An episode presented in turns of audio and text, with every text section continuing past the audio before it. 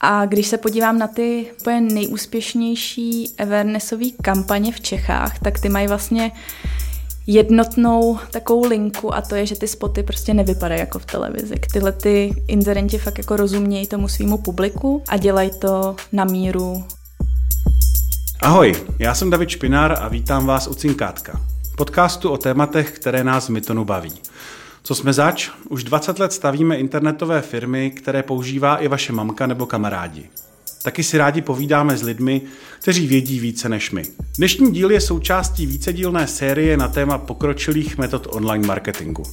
Mým hostem je Petra Brodilová, analytical consultant v české pobočce Google, která je pro mě jednou z největších autorit na videoreklamu a online branding. Vždycky se mi líbilo, jak dokáže poutavě a prakticky povídat o všech zákoutích využívání platform, jako je YouTube. A právě o využití YouTube pro startupy a digitální firmy bych si chtěl dnes s Petrou popovídat. Petro, vítej v Cinkátku a díky, že jsi přijala moje pozvání. Ahoj Davide, díky moc za pozvání. Rád bych ten dnešní povídání koncipoval hodně z úhlu pohledu internetových firm. Takové jsou v našem portfoliu a takové nás dost často poslouchají. Často jsou to firmy, které mají už docela poměrně dobře zvládnutý online marketing v té výkonnostní podobě. To znamená PPCčka, nějaký Facebook, e-mailing, social, také samozřejmě display. Ale online video je něco, čeho se možná trochu ostýchají, a k čemu mají nějaký předsudek, že to prostě nemůže nikdy fungovat a že to je jenom pro ty velké. Jaký je jako vlastně recept tvůj pro tyhle ty firmy? Tak tyhle firmy jsou i v mém portfoliu, takže jsem ráda, že se budeme bavit zrovna o nich. Ten recept není úplně jednoduchý. Já je naprosto chápu, že se do toho bojí skočit, protože nejenom, že se firmy ostýchají, ale vědí zároveň, že je to bude stát i několik peněz eh, všechno vyzkoušet a taky času, protože vyrobení videokreativy je něco jiného, než napsat PPC inzerát. A když se bavíme právě s internetovými firmama o YouTube, eh, nejenom o brandingu, ale i třeba o performance YouTube, tak se snažíme tu konverzaci rozdělit do nějakých tří částí eh, podle toho, co ten klient zrovna potřebuje. S většinou právě těch online firm se bavíme o performance videu, jak vlastně získat z YouTube objednávky, nákupy, lídy a tak dále. Z menší části klientů se bavíme o zvažování značky, kdy je třeba ten nákupní proces trošku delší a potom se bavíme taky o awareness, takže o povědomí o značce. A na YouTube můžeš projít všema těmahle všema těma částma funnelu a pro každou tu část je ten recept trošku jiný. To znamená, ty si příznivce myšlenky, že YouTube může fungovat i na konverze, na performance? Určitě. Tak třeba v České republice je tam 5,9 milionů lidí měsíčně a to by jako bylo, aby nenakoupili, aby si nenašel toho správného, který bude chtít ten tvůj produkt nebo službu. Takže ano. OK, já jsem viděl spoustu Google Analytics účtů, které i třeba firm, které provozují nějakou online reklamu ve videu, to znamená i na YouTube a mm, dost často jsem vlastně viděl spoustu nákladů, ale hrozně málo prokliků, hrozně drahý CPC v tu chvíli a samozřejmě díky tomu i hrozně drahý CPA. Takže jak to vlastně souvisí s tím, že ty si ty říkáš, že vlastně to může dobře fungovat? Já jsem taky viděla spoustu Google Analytics účtu a viděla jsem tam úplně to stejný, jako si tam viděl ty. A je to proto, že se prostě koukáme na špatný zdroj, protože většina těch návštěv anebo těch finálních konverzí vzniká po zhlédnutí videa a ne po prokliku. Když se podíváme na ty úplně nejúčinnější performance formáty na YouTube, tak dosahují jednoho procenta CTRK což je fakt jako docela málo. A když si to potom srovnáš i s těma nákladama, tak eh, kdybys to vyhodnocoval na cenu za klik, tak opravdu to není efektivní formát. Ale je to tím, že ty lidi přišli na YouTube se bavit, přišli za tím konkrétním videem a nechtějí být rušený tím, že teď se prokliknou a začnou eh, brouzovat nějakým jiným webem nebo nedej bože jako něco hned nakupovat. Takže co většina lidí udělá je, že si otevřou třeba nový tab, v tom uh, doposavadním tabu jim hraje to video, pro který přišli, tam to si to třeba pozastaví nebo tak. A v tom novém tabu už vlastně mají tu jinou zkušenost, začnou vyhledávat ten brand. Vlastně často se tak dostanou na brand přes brandový vyhledávání, který potom v očích toho inzerenta vypadá jako velmi úspěšný a efektivní.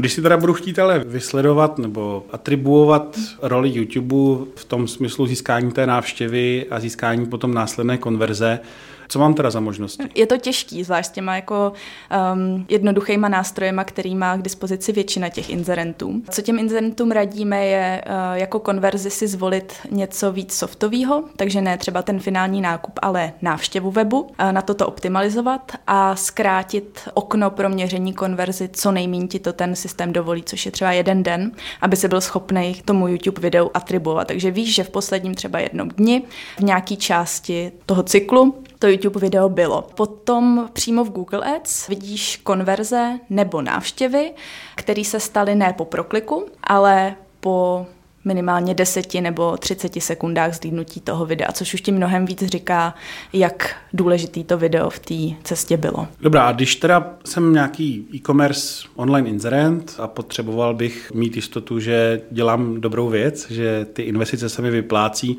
na co bych se teda měl podívat a e, jak vypadá prostě úspěch?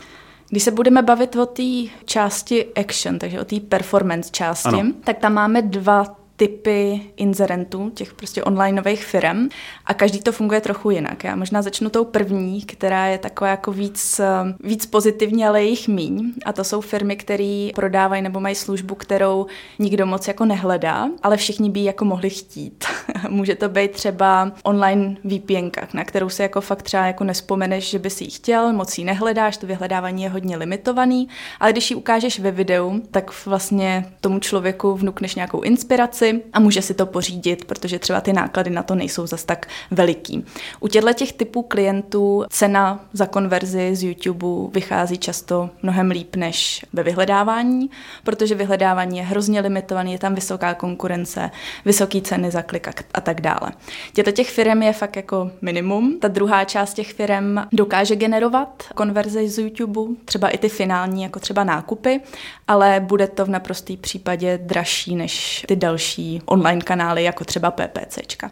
A je to z toho důvodu, že hodně těchto těch firm má velmi levnou cenu za konverzi třeba z brandových výrazů a um, pak je velmi těžké jakoby propojit, ano, mám velmi levnou cenu za konverzi z brandových výrazů, protože mám YouTube reklamu, která mi ty brandové návštěvy vodí. A nedává v takovém případě potom smysl nějaká, jak, nějaký AB testování v tom smyslu, že vlastně, když počítám s tím, že mi část těch návštěvníků, kteří vlastně přišli přes direct napřímo nebo přes brandový vyhledávání, vlastně tu svou návštěvu uskutečnila díky tomu videu, tak vlastně, že dokáže si trochu srovnat, jak moc vlastně silný byl ten vliv? Jo, Určitě takový testování se dá dělat, ale není to pro nějaký kontinuální měření. Můžeš si tím vždycky prostě jednou třeba za kvartál, jednou za měsíc fakt jako říct, jo, to, co dělám na YouTube, mi pomáhá, ale není to způsob, kterým si třeba něco spočítá, že dokážeš to pomocí toho optimalizovat.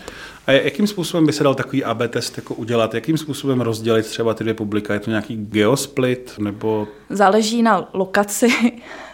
V České republice asi ten geosplit eh, nejde moc dělat, ale můžeš si třeba vytvořit remarketingový publikum lidí, který vidělo tvoji reklamu a tenhle ten list použít třeba ve vyhledávání. Dobrá, a i když teda si dovedu dobře představit, že někdo adoptuje tuhle myšlenku, že to teda dobře funguje, tak přesto často se lidé bojí nějakým širším využitím YouTube reklamy prostě proto, že nemá kreativy, nebo že ty kreativy jsou v jeho očích příliš drahý, příliš složitý na výrobu. Jak to vlastně zjednodušit? Dá se to vůbec nějak zjednodušit, nebo prostě si musím vyrobit 30 sekundovou televizní reklamu a tu pak pouštět na YouTube? No, to máš jako úplně pravdu, že vlastně v očích naprostý většiny mých inzerentů je mít YouTube reklamu, znamená mít jako obrovskou produkci a obrovské jako náklady, protože je to něco, co je vidět a je to něco jako velmi osobního pro ty firmy nebo ty zaměstnance těch firm. My ale nabízíme nástroje i pro ty, kteří to chtějí testovat rychle, jenom si vyzkoušet to, jestli třeba ten kanál nebo ta strategie je úspěšná a pak třeba po několika měsících nebo letech jít do té velké produkce. Takže teď třeba v betě testujeme něco, co se jmenuje Video Ads Builder, který ti sestaví úplně jednoduchý video z obrázků, z nějakých barev třeba tvých firemních nápisů s nějakou jako volně použitelnou hudbou, což je vlastně třeba první krok, který bych doporučila nějakým menším online firmám, který s YouTubem chtějí začít. Ty určitě jsi se potkala se celou řadou inzerentů na YouTube, těch úspěšných i těch méně úspěšných. Mohla bys třeba říct nějaký příklad někoho z České republiky, kdo si myslíš, že dělá dobře tu YouTube eh, reklamu zaměřenou jako čistě na performance, na výkon, na konverze? Mohla, určitě. Vlastně, eh, když se bavíme o těch klientech, kteří jsou jako čistě onlineovým, tak naprostá většina z nich dělá tu jako akční část a dělají dobře, protože prostě ty principy jsou hodně podobné jako u PPCček, jako u displeje. Když se bavíme třeba o Myton firmách, tak určitě je to Glamy, který je hodně vidět eh, se svojí reklamou a se svýma úspěchama, takže to i můžu tady prozradit. Když se bavíme o nějakém širším pohledu třeba na Evropu nebo na celý svět, tak určitě každý z vás viděl na YouTube reklamu na Grammarly nebo Wix. To jsou přesně ty firmy, které asi si jen tak jako nebudete vyhledávat nějaký nástroj na zlepšení mé, mé angličtiny. To je přesně to, co ti vnukne tu inspiraci a to, kde YouTube funguje skvěle. Jakým způsobem bych měl uvažovat ohledně cílení? Protože mnoho lidí je dneska eh, velice očarováno možností mikrocílení a zvolení těch velmi malých cílových skupin a možná i těch retargetingových seznamů a podobně. Jakým způsobem vlastně používat tyhle ty metody cílení na YouTube? Dává to smysl? Jo, to je moje strašně oblíbený téma, protože nikdy to jako nejde moc dobře odhadnout. Takže těm odvážnějším klientům fakt jako radíme využít veškerý možnosti toho cílení od Run-off Network, což znamená fakt jako cilte úplně na každýho v České republice, po velmi úzký cílení typu člověk vyhledával v posledních sedmi dnech um, pneumatiky na Jeep a zacílím ho na YouTube. A díky tomu, že ten systém pro optimalizaci na akci funguje na základě optimalizace na akci, takže se mi vybírá jenom ty lidi, kteří mají největší pravděpodobnost nakoupit, tak to můžu nechat klidně na tom systému s tím širším cílením a uvidí se prostě, jak, jak to zafunguje a koho mi přivede. Hrozně to záleží i na tom samotném produktu, takže čím jednodušší produkt uh, na koupy, ideálně, když je to třeba produkt zdarma. Si pamatuju před několika lety O2 prodávalo SIM zdarma, o kterou si mohl napsat, tak to je přesně ten produkt, kterým zacílíš jako kohokoliv a může si o to napsat. Druhý extrém může být třeba Driveto z vašeho portfolia, kde asi chcete člověka, který opravdu jako o koupi auta nebo výměně auta přemýšlí. Takže to jsou ty dva třeba extrémy. A ten cyklus je zároveň jako docela dlouhý.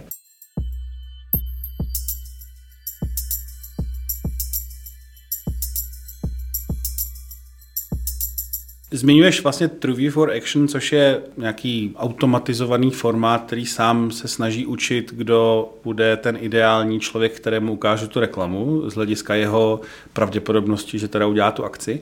Ale každý to strojové učení potřebuje jako velké množství dat a co když ten můj web eh, nemá tisícovky konverzí denně, mm-hmm. jakým způsobem potom vlastně eh, používat jo. vůbec tenhle ten způsob reklamy? Když nemá stovky konverzí denně nebo desítky konverzí denně, tak má určitě spoustu návštěv, který do toho můžeš zapojit.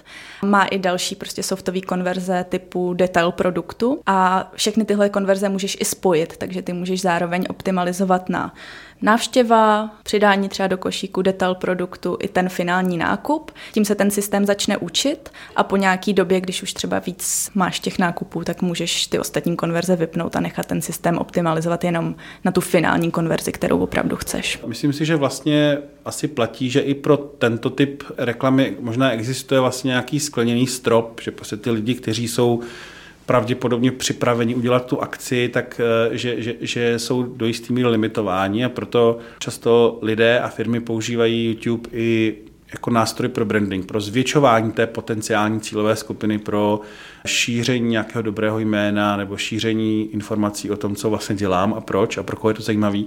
Jakým způsobem teda vlastně YouTube využít pro mm-hmm. tenhle ten typ reklamy? No, když se posuneme v tom funnelu, tak tam máme nějaký zvažování. A kdybych úplně jako jela podle nějakého jako systému, tak by vlastně tomu inzerentovi mohlo stačit, že mu zvýšíme zvažování koupy jeho značky. Jenže těm čistě onlineovým firmám tohle to prostě nestačí. Uh, nějaké jako dotazníky, brandlifty, je to jako určitě hezký to vidět, je to dobrý to sledovat, ale nestačí jim to. Proto v té fázi zvažování mluvíme hodně o prospectingu, to znamená, že Eh, měříme eh, návštěvy stránek, ideálně návštěvníkama, který na té stránce nikdy nebyly, nebo posledních 90 dní nebyly, posledních 30 dní nebyly. Takže tímhle tím způsobem krmíme ten jeho namazaný performance stroj, takže pak si tyhle ty nový návštěvníky může trošku jakoby podojit remarketingem a tak dále. To znamená, cílem takové reklamy je dát mu nějakou prvotní myšlenku, která ho přiměje k tomu alespoň prokliknout. Nejenom prokliknout, navštívit ten web. Navštívit ten web. V takovém případě tedy jakousi vlastně iluzorní konverzí je ta návštěva. Je ta návštěva zase s co nejkratším konverzním oknem. A když teda nemám ten proklik, mm-hmm. jakým způsobem jsem schopen třeba skalkulovat cenu takové návštěvy? Když nemáš ten proklik, tak pořád máš návštěvu jako konverzi přímo v tom Google Ads systému, který to je schopný měřit nejenom po kliku, ale i po zhlídnutí ať už třeba vteřiny, deseti vteřin, třiceti vteřin. A jaký, jaký časový okno ty doporučuješ nastavit? Jeden den. Jeden den. hmm. A proč jeden den? Protože vidím, jak to padá postupně. A není to jenom, že to postupně padá po dnech, ale ono to padá postupně po hodinách. Takže je tam prostě jasný úplně ten graf, kdy první hodinu nebo prvních pět minut po impresi videa je třeba 80% těch návštěv a pak to jako velmi, velmi padá. Takže je velmi těžký to potom atribuovat té prvotní impresi. Kolik myslíš, že těch procent vlastně skutečně proklikne přes tu kreativu a kolik udělá tu návštěvu mm, nějak jinak? Mi řekla, že to je tak 50 na 50 podle těch reportů, který jsem prošla. Mm-hmm. Dává v těch situacích, ve kterých já vlastně využívám tady to, tohle ten automatismus, který YouTube uh, nabízí, dává smysl nějakým způsobem omezovat frekvenci například? Frekvenci zobrazení na jednoho uživatele, mm. na jednoho diváka? Já se možná úplně jako vrátím ještě k té akční fázi, protože tam jsme to neprobrali a tam je to hrozně důležitý. Mm-hmm protože tam bych to moc neomezovala. Tam fakt jako musíš to do toho člověka trošku jako naprat, aby to ten vliv mělo. V té fázi zvažování už je to jako mnohem důležitější, protože prostě když tě navštívit nechce, když o tobě nechce slyšet, tak už mu to neříkej. Takže tam třeba doporučujeme kolem šesti impresí za týden. Jakým způsobem vlastně udělat tu ideální kreativu pro tuhle tu hmm. fázi je jiná než ta kreativa pro ty performance kampaně, pro ty výkonnostní kampaně? Je. My jsme se vlastně nebavili konkrétně, jak má vypadat kreativa pro ty performance kampaně. Pro ty performance kampaně je to takový jako hodně uh, pragmatický, vysvětlíš výhody toho produktu, ideálně někdo, s kým se můžeš stotožnit, ti to vysvětlí a pak jasně řekneš, co od toho člověka chceš, aby udělal. U té fáze zvažování fakt jde jako spíš o tu inspiraci, takže třeba ukázat někoho, jak používá ten tvůj produkt nebo jak si objednává prostě auto na drivetu a pak je jako hrozně šťastný. Samozřejmě i ta fáze call to action je tam přítomná, protože ty chceš, aby se dozvěděl víc na tom tvém webu, ale už není prostě tak jasná a tak drsná. A znamená to, že teda ty klasické televizní spoty asi nejsou možná ideální právě pro ty kampaně zaměřené na výkon nebo alespoň na, na ty návštěvy. Zase hrozně záleží na tom konkrétním produktu. Když je to něco, co fakt musíš vysvětlit, tak televizní reklama ti to moc nevysvětlí a většina těch online firm s televizní reklamou nezačíná, takže spíš začíná na tom YouTube a pak máme i několik případů, kdy vlastně tu YouTubeovou reklamu, když už ji prostě udělali fakt dobře, tak ji vzali a dali do televize, takže ten proces je spíš opačný. Hodně těch online nových firm začíná s tou online video kreativou hodně eh, z toho úhlu pohledu té animace, to znamená hmm. ne, nemá herce a nemá, ja. nemá nějaký storyboard, ale je to v podstatě jako animace. Hmm. Je to něco, co uh, doporučuješ? No, záleží, kolik ta animace stojí, tak taky může být jako velmi drahá animace a tam už bych spíš doporučila prostě fakt mít herce nebo i e, vzít třeba zdroje konkrétně jako z firmy nebo od zákazníků a natočit to s nima, protože ten lidský faktor je tam strašně důležitý. Teď třeba poslední e, kampaně si jste viděli od Invie, což je onlineový, onlineová cestovní agentura, která prodá zájezdy, tak ty dokonce vzali do svého videa stopáže z videí, které jim poslali samotní zákazníci přímo z té dovolený a fungovalo to skvěle. Ano, ano, ano viděl jsem, moc pěkná reklama. Jak poznám, že bych měl z té výkonnostní fáze udělat ten další krok právě k tomu tím funnelem mít vzhůru, začít investovat do toho zvažování? No, narazíš na ten strop, stejně jako si ho na něj narazil v tom vyhledávání a najednou vidíš, že kdyby si rozšířil to publikum u, tý, u toho akčního videa, tak se ti třeba zdvojnásobí cena za tu konverzi, takže už je to jako hrozně těžký ty další uživatelé nahnat. Zároveň třeba vidíš, jak narážíš na ten strop i v těch jiných kanálech, třeba na Facebooku a tak dále. Takže to je ten impuls.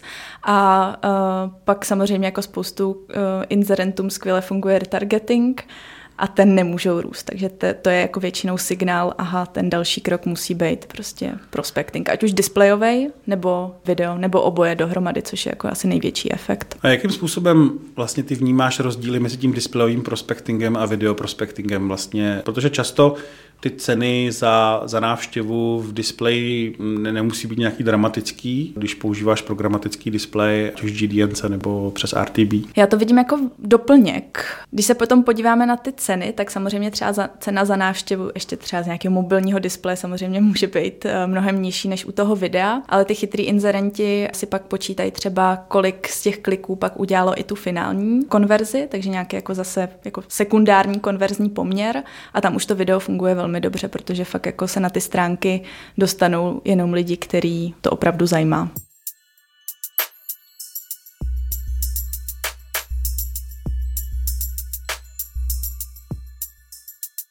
Jakým způsobem vlastně měříte tu návštěvu, když ten eh, divák kouká na YouTube skrze mobilní apku, což předpokládám, že asi většina mm-hmm. konzumentů no, Naprostá, YouTube. naprostá většina. Tak vlastně... tam si neodevřeš nový tab, mm-hmm. kde dáš www.glamy.cz, ale Jakým způsobem to pak funguje? Tak na tom uh, mobilu, když si nemůžeš otevřít nový tab, tak můžeš třeba jako si otevřít počítač. To taky jako někdo dělá, fakt tyhle cesty existují ale uh, pak uh, na mobilech jsou prostě vyšší click-through ratey, protože tam už prostě fakt jako na, ten, na to tlačítko klikneš a je mnohem větší v poměru k tomu ostatnímu, než na tom desktopu. A těch tlačítek je tam spoustu. Je tam tlačítko pod videem, když skončí video, tak na pět sekund je tam další automatický tlačítko, takže těch možností kliknout a dostat se na tu stránku je tam víc.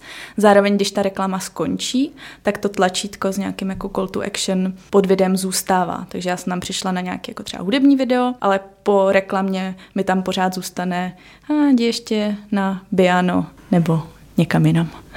Myslíš, že pro ty online firmy dává smysl tím funnelem mít ještě opatrovíš? Začít cílit ještě širší publikum, ještě s více obecným cílením, nesnažit se vlastně primárně získávat ani konverze, ani ani vlastně návštěvy? Myslím si, že ta fáze zvažování by neměla být hned to první, co začnou dělat, protože pak budou hrozně zklamaný. Když už vyčerpají ty dvě fáze, tu akční fázi a fázi zvažování, tak jako by, by měli postoupit dál.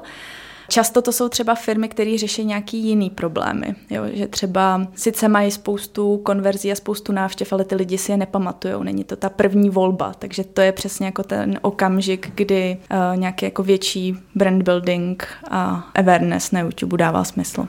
A dává smysl to dělat na YouTube nebo radši už v téhle fázi do televize? Dává smysl to dělat třeba v obou kanálech.